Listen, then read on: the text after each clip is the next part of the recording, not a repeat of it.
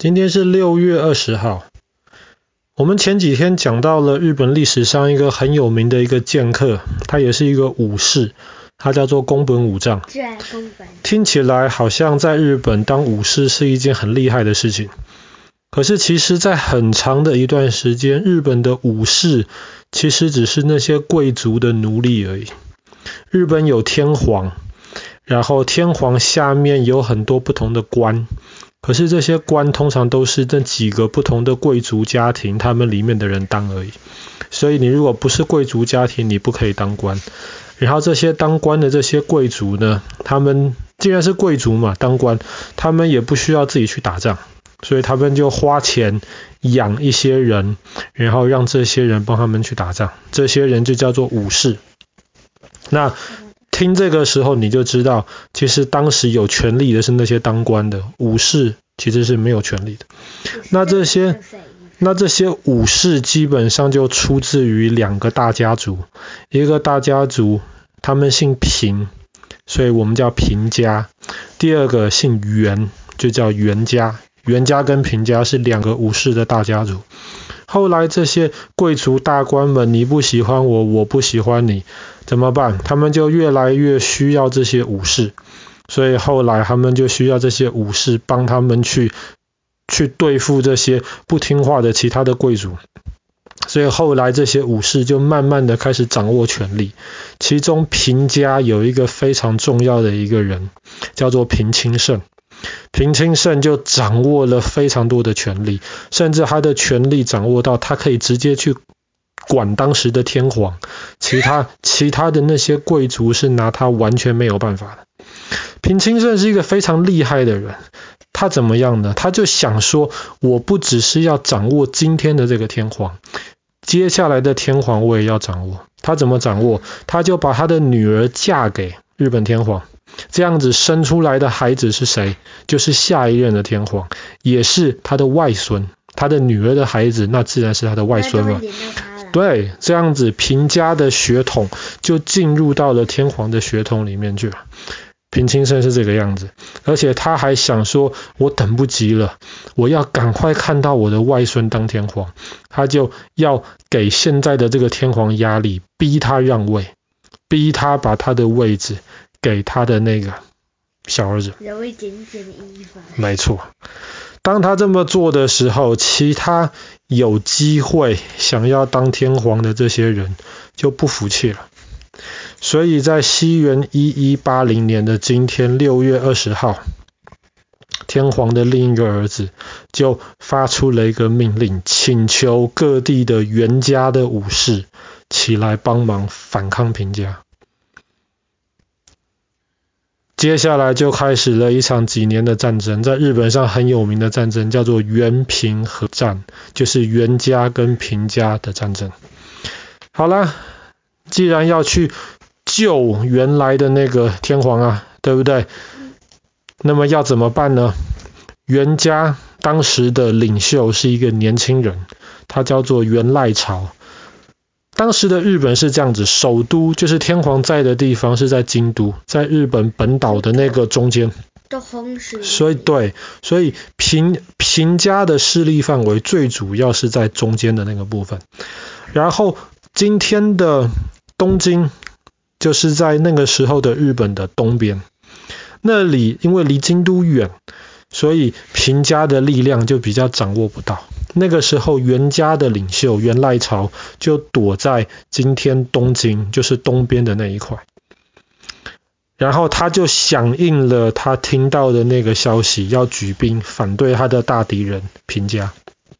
当他一举兵的时候，他有一个很有名的弟弟叫源义经，所以那哥哥叫赖朝，弟弟叫义经，义经就来。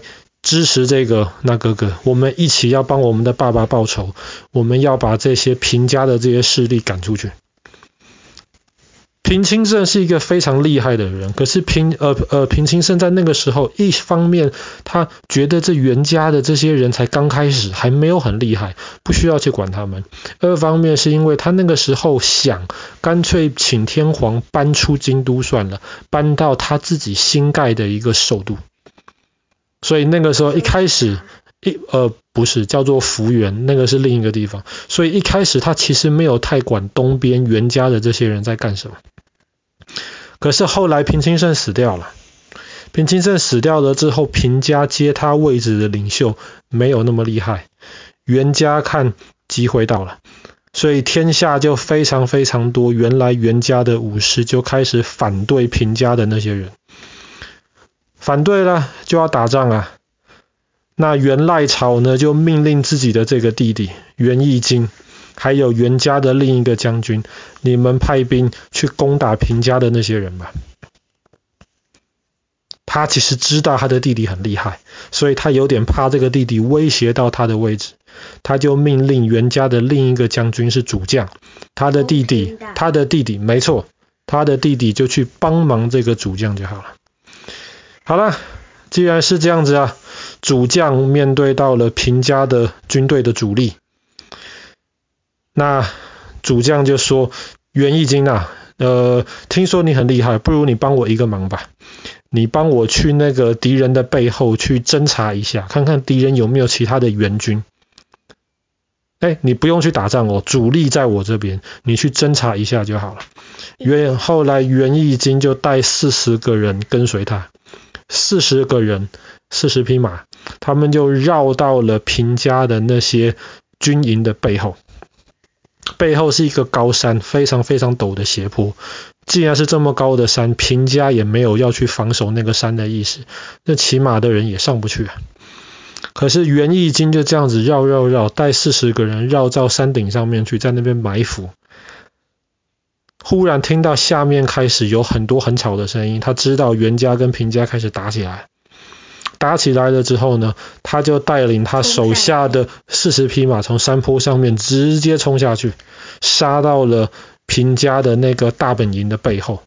哇！平家那时候吓一大跳，我呃，我们的敌人全部在前面，怎么后面明明从山上面下不来的地方，怎么会忽然有四十匹马？当然他们不知道才只有四十匹马，他们以为很多，就这样冲下来，然后袁家的人就吓一大跳，就纷纷逃跑。不是，平家的人就吓一大跳，纷纷逃跑。后来结果平家就从那个地方撤退，撤退了一个地方还不够。那么袁家的力量就要继续追上去，所以这个哥哥袁呃袁呃袁家的领袖源赖朝哥哥就命令这个弟弟，呃你很厉害我知道，但是这一次你还是不要帮忙了吧，还是让那个之前的另一个大将让他带兵继续去对付平家的那些人。没错，可是他哥哥还是不给他弟弟这个机会，命令了原来的另一个大将。那个大将带兵过去，被平家打败。啊！被被平家打败，他他只能撤退。那怎么办呢？那么又只能用这个弟弟源义经。这个弟弟这次没有办法再冲了。袁义经接到了他哥哥的命令之后，就去看平家的那一些阵营。哇，非常非常的坚固，没有办法直接攻破。怎么办呢？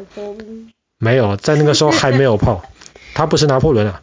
所以在那个时候，袁呃袁义经就想到了一个办法，他手下的士兵没有很多，可是他就命令每一个士兵身上都背着很多个旗子，假装好像有非常非常多的士兵，非常非常多马一样，然后上面都是写着袁义经的名字。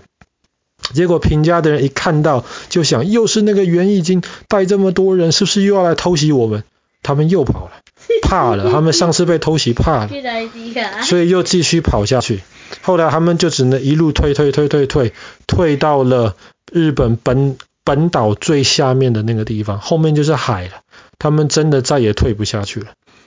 这个时候，这哥哥源赖朝没有办法了，只能命令这个弟弟去把平家最后的这些人都消灭掉。没错，那个时候。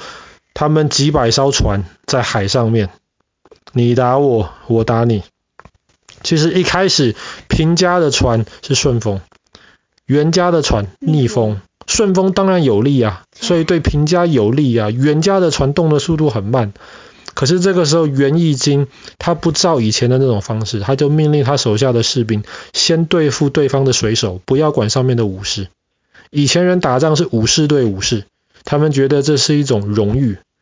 水手不是武士，可是袁义经不管，他说你专门打水手，先不要打武士。这些水手都打光了之后呢，船就平家的船就动不了了，因为没有人扛车。没错，所以这个时候袁义经就带领他的士兵很顺利，最后把平家完完全全都灭掉了。灭掉之后，你觉得袁义经有没有奖励？没有，他哥哥恨死他。为什么？他哥哥是长子，所以他哥哥是袁家，既然已经灭掉了平家了，他哥哥就管了天下的权力了。这个弟弟就是对他最大的威胁。后来他就命令全天下的袁家人要追杀他这个弟弟。后来他这个弟弟，他对功功劳很大，可是没有办法。这他对他哥哥是一个威胁。后来这个弟弟袁义经就只能跑到很远很远的地方去，去投靠另一个家族。另一个家族保护了袁义经，可是当那个家族的领袖死掉了之后，他的儿子就不敢保护袁义经了。后来只能把袁义经交给他的哥哥。就这样子，很大的功劳却被他哥哥最后杀掉。后来他的哥哥。杀掉了他的弟弟，建立了镰仓幕府。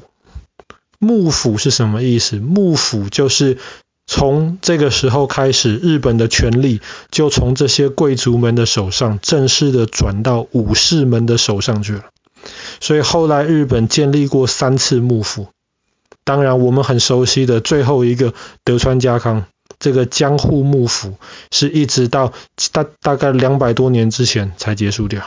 后来日本就建立了三个这个幕府，武士都掌握了日本全部的权力，天皇从此就变得只是一个像今天的英国女皇一样，是一个摆设而已。没错。好了，那么我们今天故事就讲到这边。在一一八零年的今天开始，打了这个原平和战的第一仗。后来，镰仓幕府日本的武士时代就正式开始。